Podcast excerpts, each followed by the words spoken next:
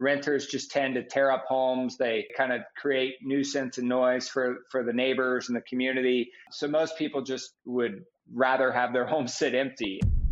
You know, reading books, surrounding yourself with mentors and other entrepreneurs who have would be a great place to start.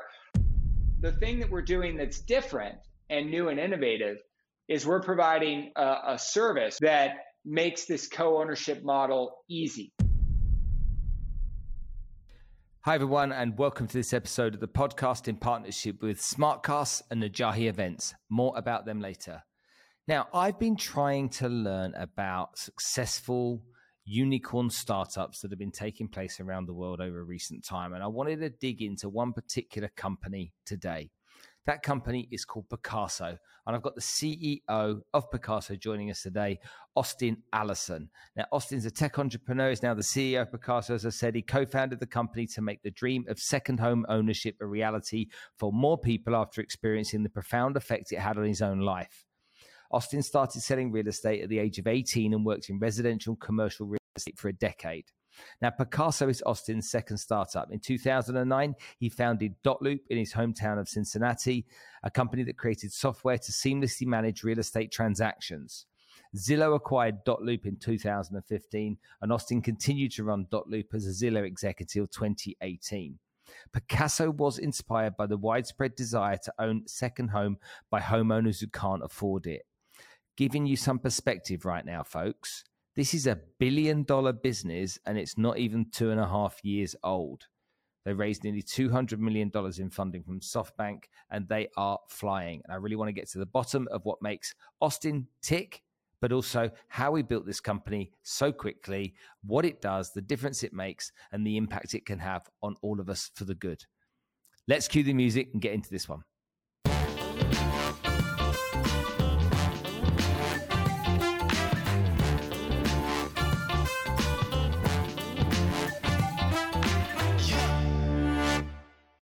Organizations such as Smartkas, who are solving the problem of food security in the world, have supported this podcast because they believe in the mission that I'm on. When you understand the work that they do at trying to solve the problem with this massive population growth we've been having over the years and providing a way of bringing food safely to everybody, it really is something I admire. And lastly, thank you to Najahi Events who have been sponsoring us now on the podcast for over a year. Najahi bring motivational speakers to the region to help inspire, educate, and motivate you to achieve better success and live a better life. Well, Austin, thanks so much for coming to join us on the show today.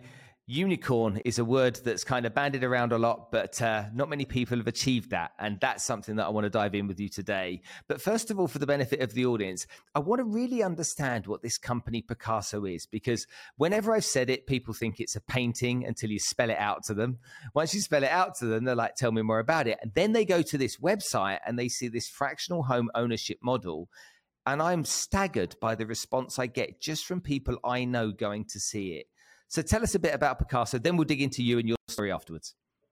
Yeah, absolutely. Well, first off, thanks for having me here, Spencer. It's a real pleasure. So, Pacaso, spelled P A C A S O, is a service that helps people to co own second homes together. So, imagine your favorite, you know, second home dream destination. Uh, Pacaso enables you to buy an eighth or a quarter of a home in that destination and we handle all the details associated with operating the home. So everything from bill pay to maintenance to design and furnishing so that you just get to enjoy the home that you own without any of the headaches that are customary of, of home ownership um, in the traditional sense. So that's the model in a nutshell. Uh, we're in about 40 destinations uh, throughout the, the US and Europe and expanding quickly.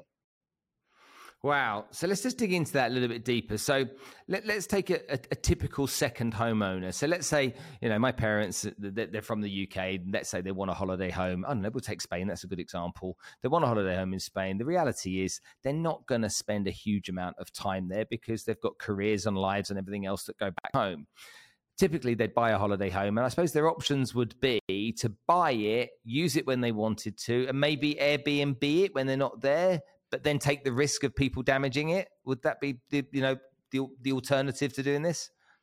Yeah, that's exactly right. I mean, there are, we estimate that there's more than 100 million second or holiday homes around the world.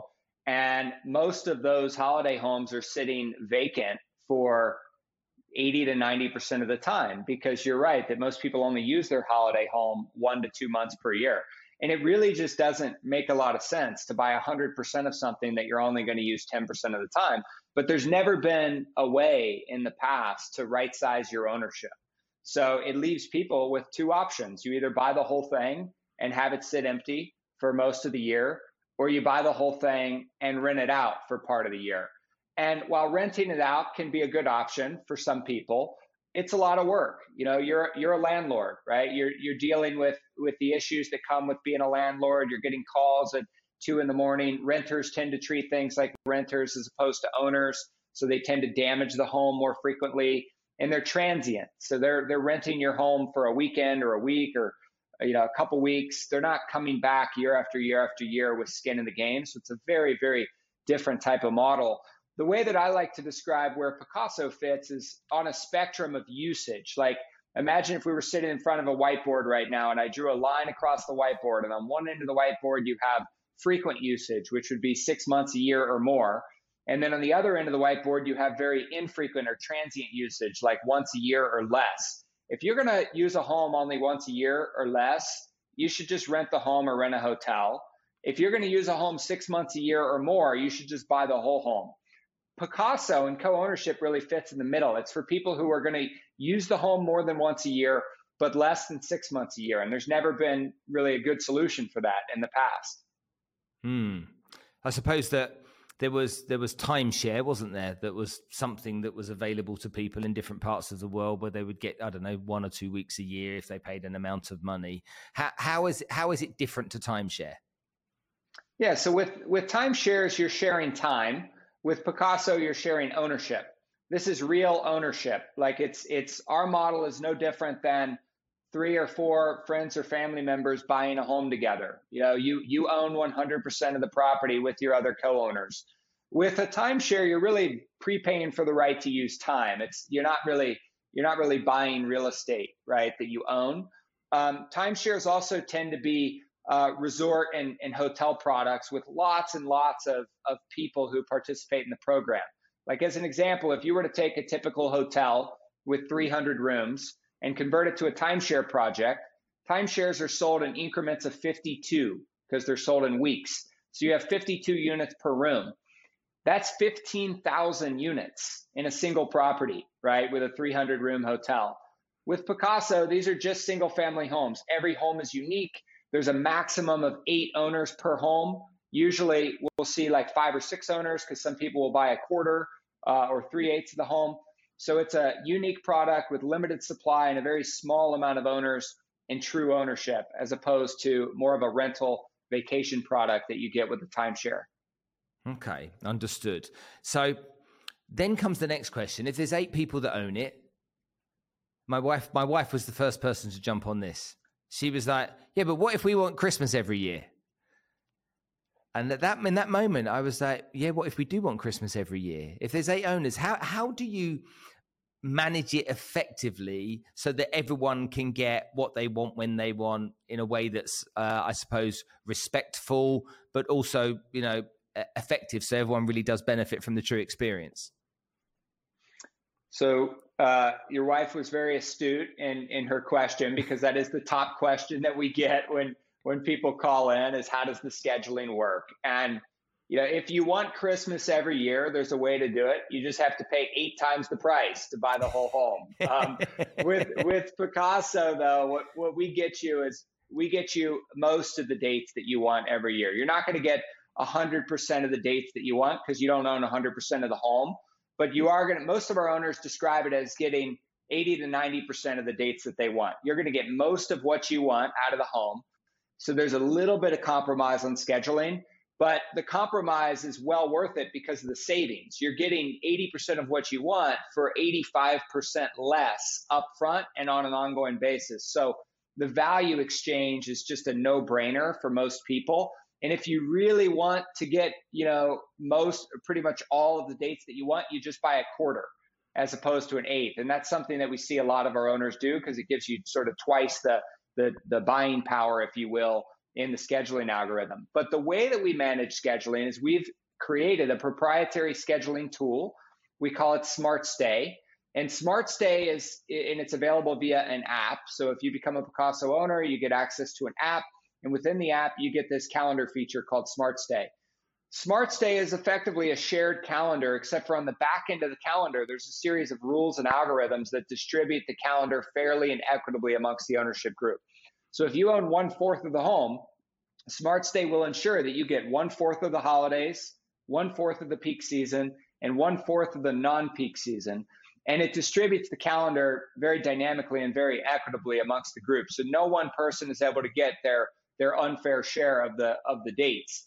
The other thing to note, though, that's pretty neat about this model is that um, it turns out that not everyone travels at the same time every year. That's actually a bit of a misconception. And the reason why many people think that or assume that is because we often travel with people who have similar interests um, or or kids that are the same age um, or, or whatever the case might be. Meaning, let, let, let's say that you travel with four other families that all have kids who are in ski school and you go to the mountain the same seven or eight weekends every year.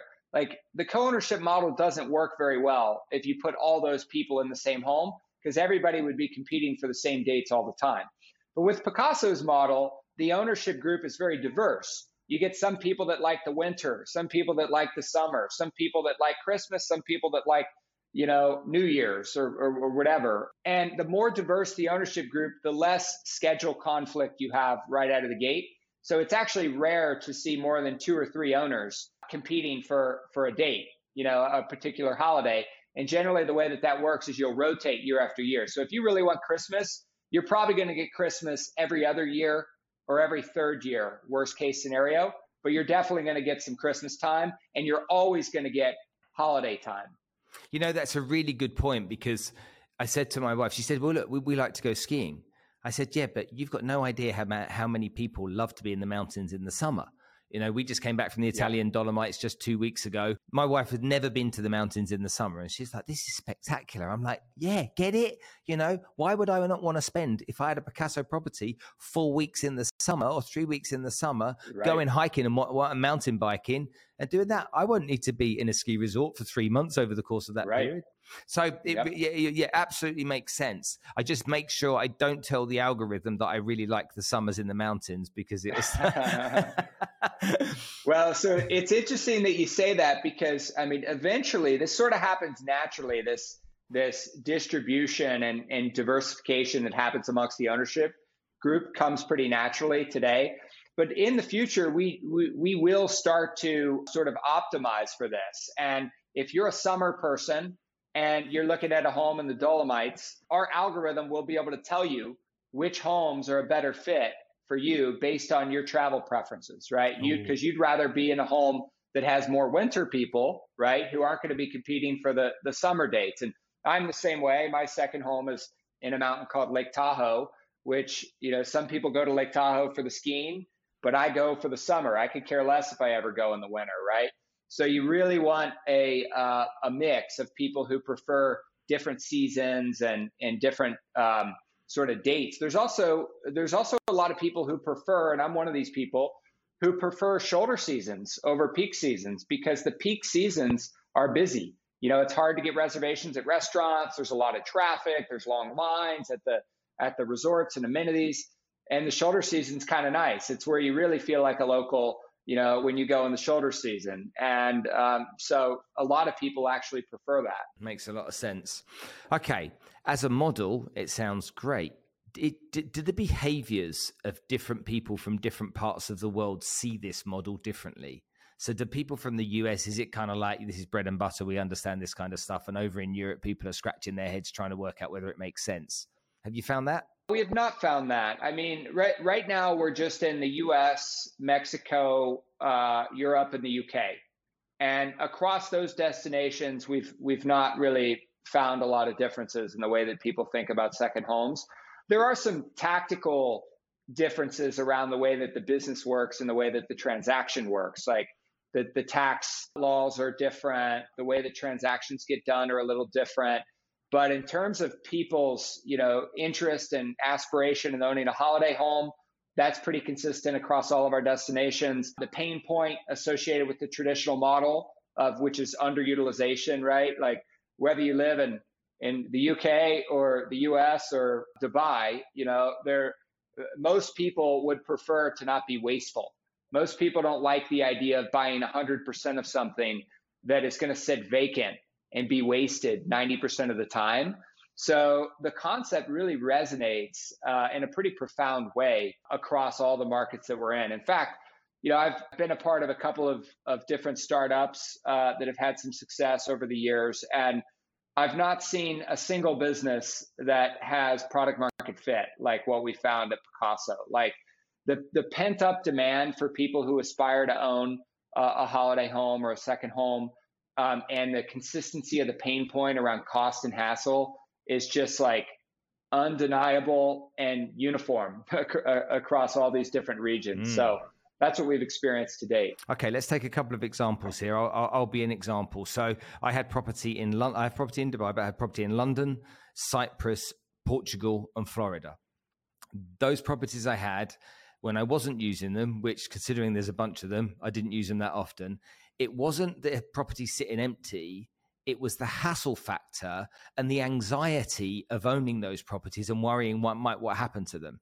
So we had we had a problem with security at the property in Portugal, and I had to go over there and deal with it. So that was a flight. That was a couple of days out of my life, and it was just a headache and a hassle. And in the end, I was just like, I, I don't want it. Get rid of it. And then, even though my, my parents retired to Cyprus, the property I owned was on the other side of Cyprus.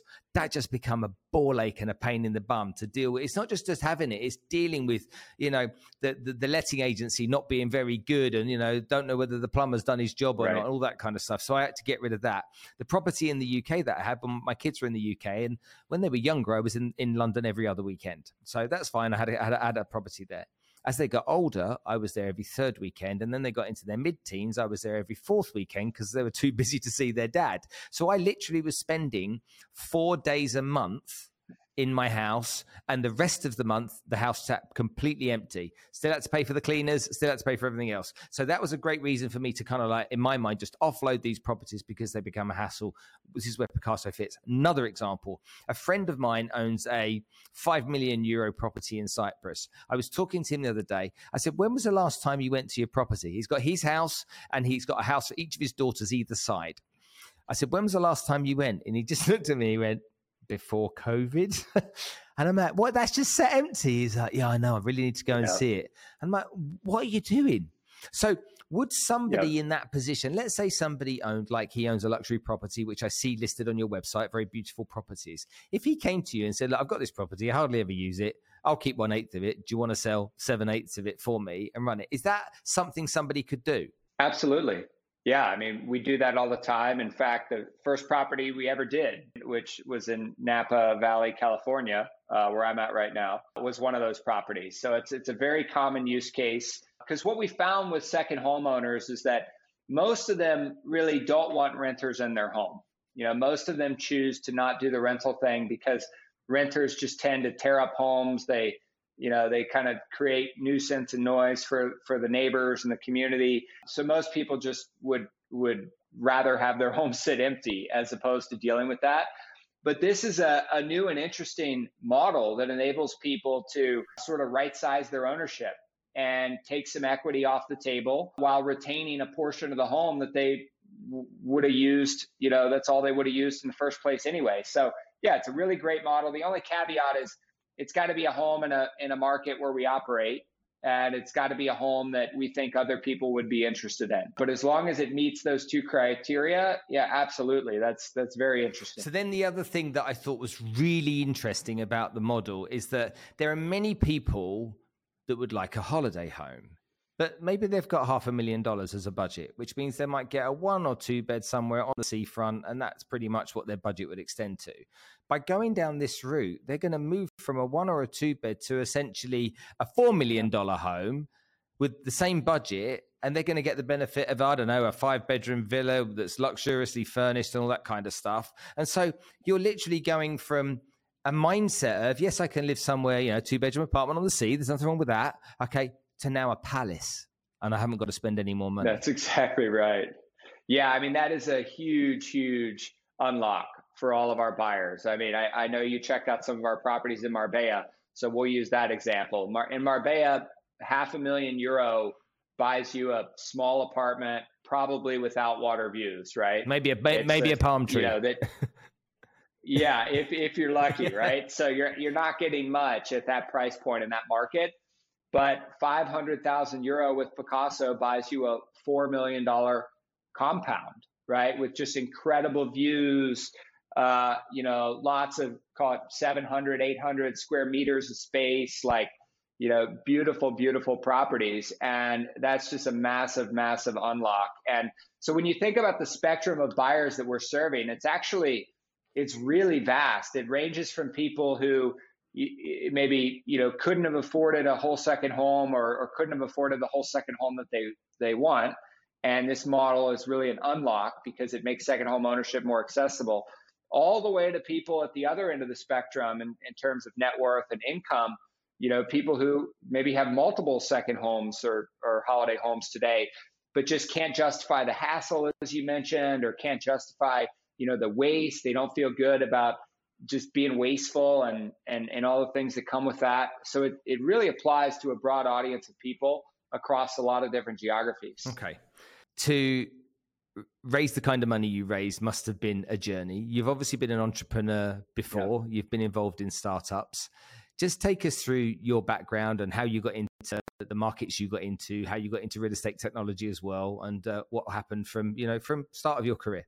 Yeah, ab- absolutely. Um, I, would love to just start with with the very beginning, so you have some context around kind of who I am and and how I landed here. Um, my dad was a carpenter. I grew up in a rural part of the United States called Ohio State. And my dad was a carpenter, so I grew up around real estate. We lived paycheck to paycheck. And I, I mentioned that because we definitely never had a, a holiday home or a second home. For me, you know, a vacation meant going to a local lake and staying in a tent nearby.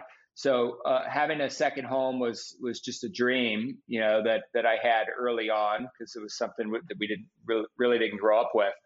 And when I turned 18, I started selling real estate as a way to pay myself, pay my way through college. And I sold real estate for uh, all through undergrad. And then I ended up going to law school after undergrad. And while selling real estate, I found myself driving all over town, chasing home buyers and sellers to get signatures on contract documents. And that inspired the idea for my first company, which is called Dotloop. And Dotloop digitized real estate transactions. We made it possible for people to buy real estate electronically. And this was 10 years ago now, or no, maybe almost 15 years ago now. So this was at a time where, you know, people weren't electronically signing contracts. Like deals were still getting done with paper and fax machines. So we were one of the, the pioneers in the, the US around electronic transactions. And we became one of the most adopted softwares in the real estate uh, industry in the US. We had about a million real estate agents that used the software, and about half of all transactions in the US flowed through this software. And then we sold to a company called Zillow, which is the leading real estate website in the US in 2015. And I stayed on there for about four years before starting Pacaso. But the real unlock for this business, for, for Pacaso, and the idea really started about nine years ago for me when my wife and I became second homeowners in Lake Tahoe, the town that I, I just mentioned. And you know, it was it was a dream come true. We bought the second home.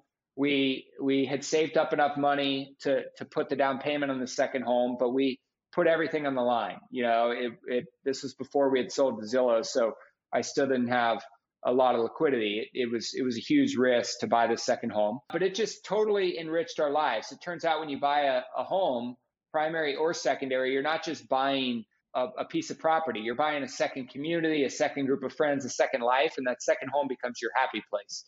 So for the last eight or nine years, I've been thinking about what if we could find a way to make this second home dream possible for more people? Because I knew that I wasn't alone in the dream to own a holiday home. And when we survey our audience, about 75% of families that we survey aspire to own a second home or a holiday home, which is a big mm. deal. Like this is the majority of the population above a certain income threshold aspire to own a holiday home, but most are unable to because of the cost and the underutilization. So that's really where the idea surfaced. And uh, again, been thinking about it for the last nine years. And three years ago, when I left Zillow to start my next company, I actually lived in, in Europe for a few months during during that period. I, I took some time off and spent that time really understanding the problem that we were trying to solve at Pacaso.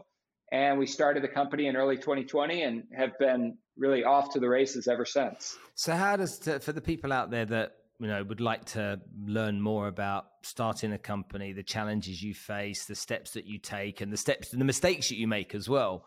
What kind of what kind of challenges have you faced? Obviously, with Dotloop, you had the experience of doing a startup. How, did you raise funding with Dotloop?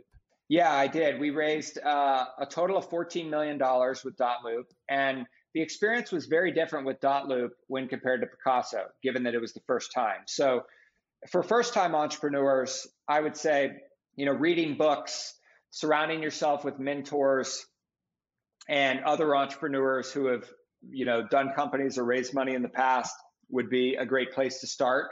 But a lot of it, you know, you, you just have to experience firsthand. I mean, a lot of a lot of these lessons uh, along the way just kind of come with time. I think that's that's part of what makes being a second or third time entrepreneur pretty interesting. Is you've seen a lot of the patterns, you've learned a lot of the lessons, and it enables you to to avoid some of the same mistakes, right? The second or third time around. But early on, the way that worked for me at Dotloop, I knew nothing about fundraising. You know, I started reading a book on on how to write a business plan. I was working for a real estate company at the time, and I I went into the office and sat across the table from my boss. His name was Jerry. And I told Jerry that I had been working on this this side project and that I thought I needed to go raise money in order for it to to survive. And I asked him if I could take a leave of absence from work to go raise money and find a CEO for this business because I was really loyal to Jerry and the company that I was working for. So my vision at the time was to find another entrepreneur to go run this business that I had was working on. Jerry goes, why don't you come around the, the desk here and show me the software? So I, I go around the desk, I show Jerry the software on a screen. And, you know, after I show him the software, he, he tells me to walk around to the other side and he's kind of smiling. And he goes, Austin, you know, I have, I have one comment and one question for you. First, the comment is you have to go pursue this business. You can't go find another CEO to do this. I appreciate that you're so loyal to me and our company, but like I feel the passion when you describe this idea. And this may be kind of a once in a lifetime opportunity for you. You have to go follow this dream, and we'll always be here. If you change your mind and want to come back and work with us again, we'll always be here for you but you have to go follow your dream. That's comment number one. Question was, would you allow me to be your first investor? And I'm like, yeah, you know, I, absolutely. And the first thing I thought is I said, and again, I knew nothing about fundraising, right? I didn't know what to do next. But the first instinct of mine was, by the way, do you know anybody else who might want to invest? And he goes, yeah, actually I do. You know, I'll I'll set up a meeting with a couple of guys, and Jerry and these these other investors had never invested in a tech like a startup before. It was also the first time Jerry had ever taken a flyer on on on an idea. But Jerry set up a meeting with three or four of his other friends. Uh, I think it was three of his other friends, and you know I went and I pitched, and they all wrote checks, and that was the first five hundred thousand dollars that we raised of angel capital. So I ended up raising the first four or five million um, just like that, you know, $100,000 at a time uh, from high net worth individuals who just believed in me and, and the team we had assembled for this idea. And then eventually we got, I would say we were three or four years in and we had a real business. We were doing maybe 4 million in revenue a year. We were profitable. And at that point in time, we went out and did our series A. And I flew out to San Francisco and started doing the tours on Sand Hill Road, which is the famous, you know, Silicon Valley road where a lot of these VCs are based. And we ended up raising uh, money from a firm called Trinity Ventures, and that was a $9 million investment that rounded out our 14. With Pacaso, we've raised 230 million in a much shorter period of time um, at much higher values. Uh, so it's been a very different experience. This the second. Are the principles around. the same though? Yeah, I, I would say the principles are definitely the same, but the difference, like when when an investor is investing in a seed stage idea, meaning where it's where it's just an idea, there's no proof that it's actually working or that it's a viable business yet. At that moment in time, the investor is really just investing in the team. There's not really a business for them to invest in. They're making a bet on the entrepreneur uh, or entrepreneurs plural, plural uh, with multiple co-founders. And so the second time around, once you have a track record, you know that you've created a value for investors in the past, the probability of your future success is higher. So it, it becomes easier for you, for you to raise money the second time around. But the, the, the principles are the same. Like it's all about the people, number one. Uh, number two, I would say it's important that you have an idea that solves a big problem for a large audience of people because value creation and market cap tends to follow value creation for customers. Like if you solve a lot of, if you solve big problems and deliver a lot of value for customers, there's a pretty big chance that you can create a big business. Like my first company, we ended up you know, having about half of the market share in the United States, which is a massive amount of market share.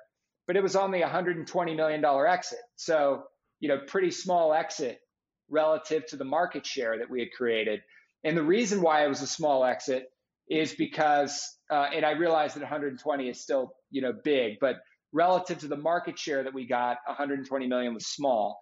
And the reason why is because the market size for productivity software is just not that big. I mean, there's probably only, you know, 100 million or 200 million of, you know, dollars that are spent in a given year by real estate brokerages on agent productivity software. So we just weren't operating in a big market. Whereas with Pacaso, the market's huge. It's in the trillions. Like, you know, if if we just get 1% of second homes in the US and Europe, we've created a giant, you know, uh, business uh, with with just a fraction of a percent of the market share.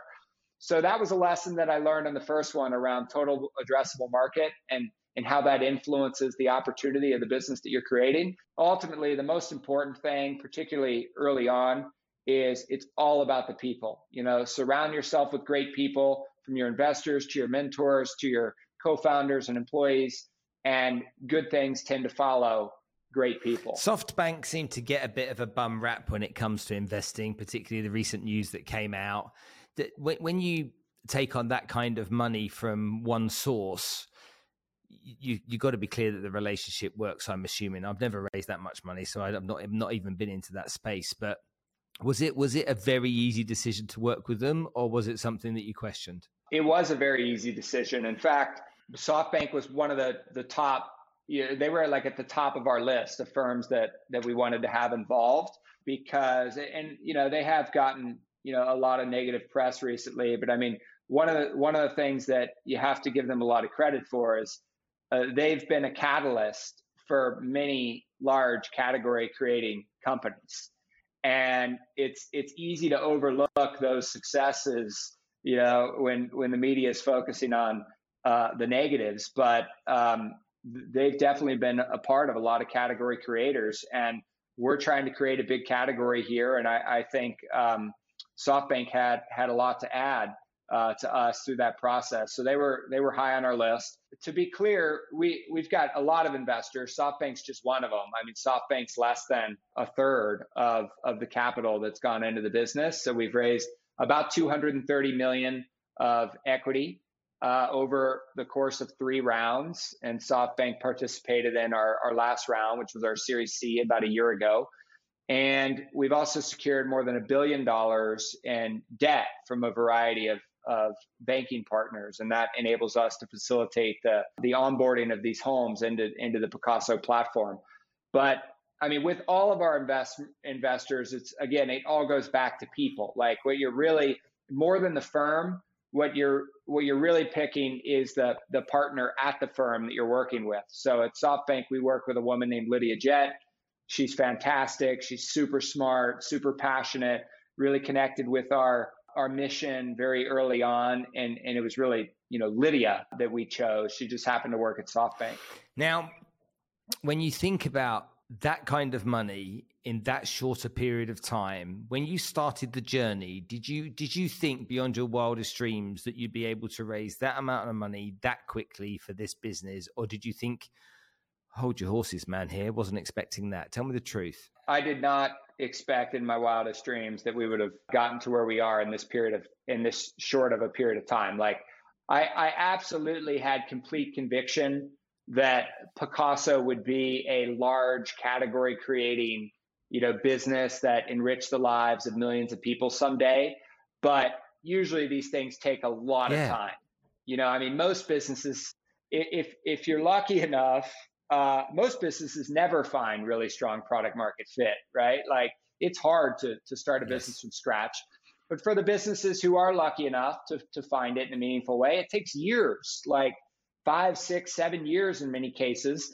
And we were really fortunate to find product market fit in five to six months. And I think there was certainly a lot of, you know, preparation, but I don't believe in overnight successes. Like the 15 years leading up to the start of Pacaso was preparation for this moment from, you know, the experience that uh, my co-founder and I had, had gained over the years to the network of people uh, that we had connected with. Like we were able to start Pacaso right out of the gate with a, like a world class team of people, of investors, uh, with a lot of knowledge about the industry and a very clear understanding of the problem. So all of those things definitely led to you know a great start.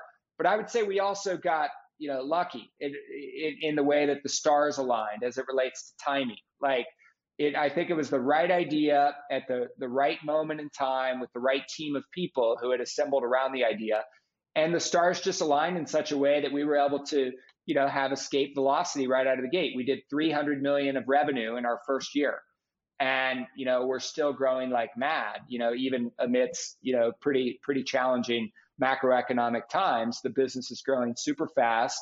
And uh, we're we're very fortunate for that. So you got to be a little a lot of hard work and a little bit of luck. And you got to always be very or i find that it's helpful to, to be very grateful and humble and kind of never take it for granted because um, it's hard work and things could change quickly. But if you stay focused on the customer and the mission and continue to surround the company with great people, like that tends to be a good formula that that leads to you know progress and good results over yeah, time. Is your dad still with you?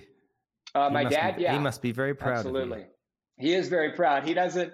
I don't know that he understands my world. You know, he's a carpenter, so he. Anytime I talk to him about my life and my crazy travels and all this stuff, you know, I think his head spins a little bit because he's a simple man, but uh, he is very proud, and I learned a ton, you know, about just some of my kind of basic entrepreneurial instincts and core values. You know, all that came from my dad, who was had his own carpentry business, and yeah, so very fortunate to have him in my life. It'd be great to sit and talk to him one day and say to him, "What was it like having this boy? Hey, what happened?" okay. It's just it's just nice. I think about that. You know, my I have daughters. I've got my parents and whatnot. That thankfully they're still alive, and I always I always always wonder if they they recognize that kind of stuff. And you know, I don't think my parents really understand the world that I live in, but they're always super pleased for me no matter what. You know, and it's just. Uh, you know. Right. But also, don't get me wrong. Okay, they'll bring me down a peg or two if I get too big for my boots anytime anytime I'm around them. So there's that Absolutely. good. I'm just Spencer when I'm with them. Okay. I want to just talk about the mechanics of the business from from a business point of view. Does a company like Pacaso have to get regulated anywhere? Is that is that something you have to do? To be determined. We're we certainly work very proactively with with all the communities where we operate, and we, we we're always exploring you know ways to collaborate with communities better and and sometimes that that may involve you know regulation and kind of clarifying the the rules of engagement for how owners occupy their homes and stuff like that. You know as a general rule like uh, ownership is is pretty common. And you know people have a right to own property. People have a right to choose who they own property with. And co ownership is also very common. In most the markets where we operate, it's not uncommon to see 20% or more of the homes in the market owned in the same structure, which is, you know, an LLC or other form of, of limited liability company, depending on the country, that's owned by multiple people. So it's it's common for people, whether it's family members who own property together, friends who own property together, obviously marital partners own property together, life partners own property together. So it's very, very common for people to own property together and has been for a long time. Pacaso didn't invent that, and we're just operating within that same framework. Um, the thing that we're doing that's different and new and innovative is we're providing a, a service, or I guess a set of services, you could argue, that makes this co-ownership model easy and intuitive. Because if you if you own property with other people today in the do-it-yourself format, you got to do all the work. Like you got to figure out how to share the calendar, you got to manage the property, you got to design the property, you got to pay the bills, and that's a lot of headache and hassle, uh, whether you're by yourself or with a lot of people. So our service is just taking care of all that stuff so that the co-ownership model is is more intuitive. But I mean, the most important thing that we think about in the context of communities is uh, Uh, about being part of the solution. Like many many communities, second home communities in particular, where where we tend to operate, you know, have have challenges around housing that they're trying to navigate.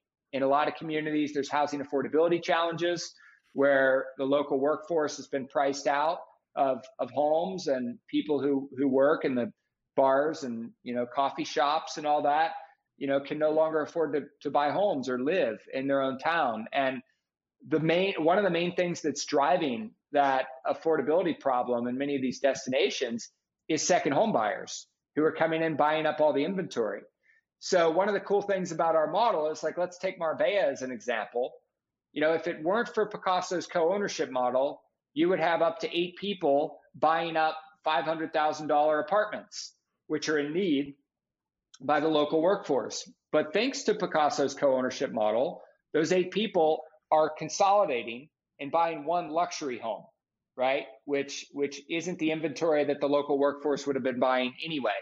So it has the benefit of actually consolidating demand away from the median tier to the luxury tier, which is good for housing affordability.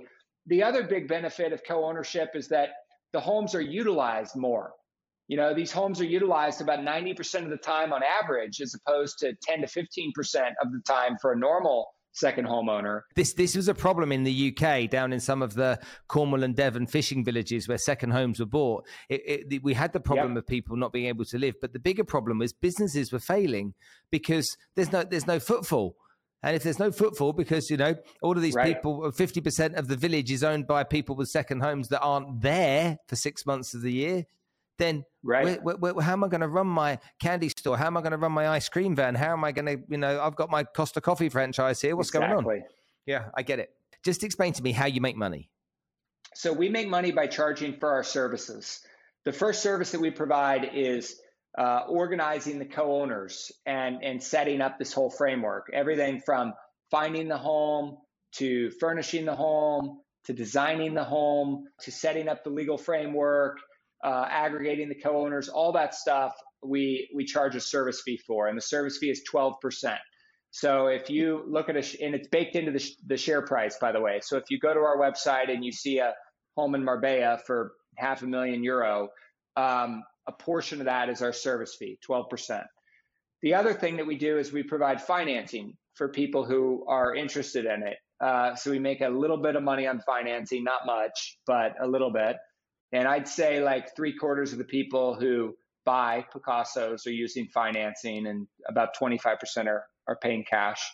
Um, and then lastly, we, we make money on resale. So when you go to trade, we we simply charge a commission, same thing that you would pay if, if you were selling a whole home.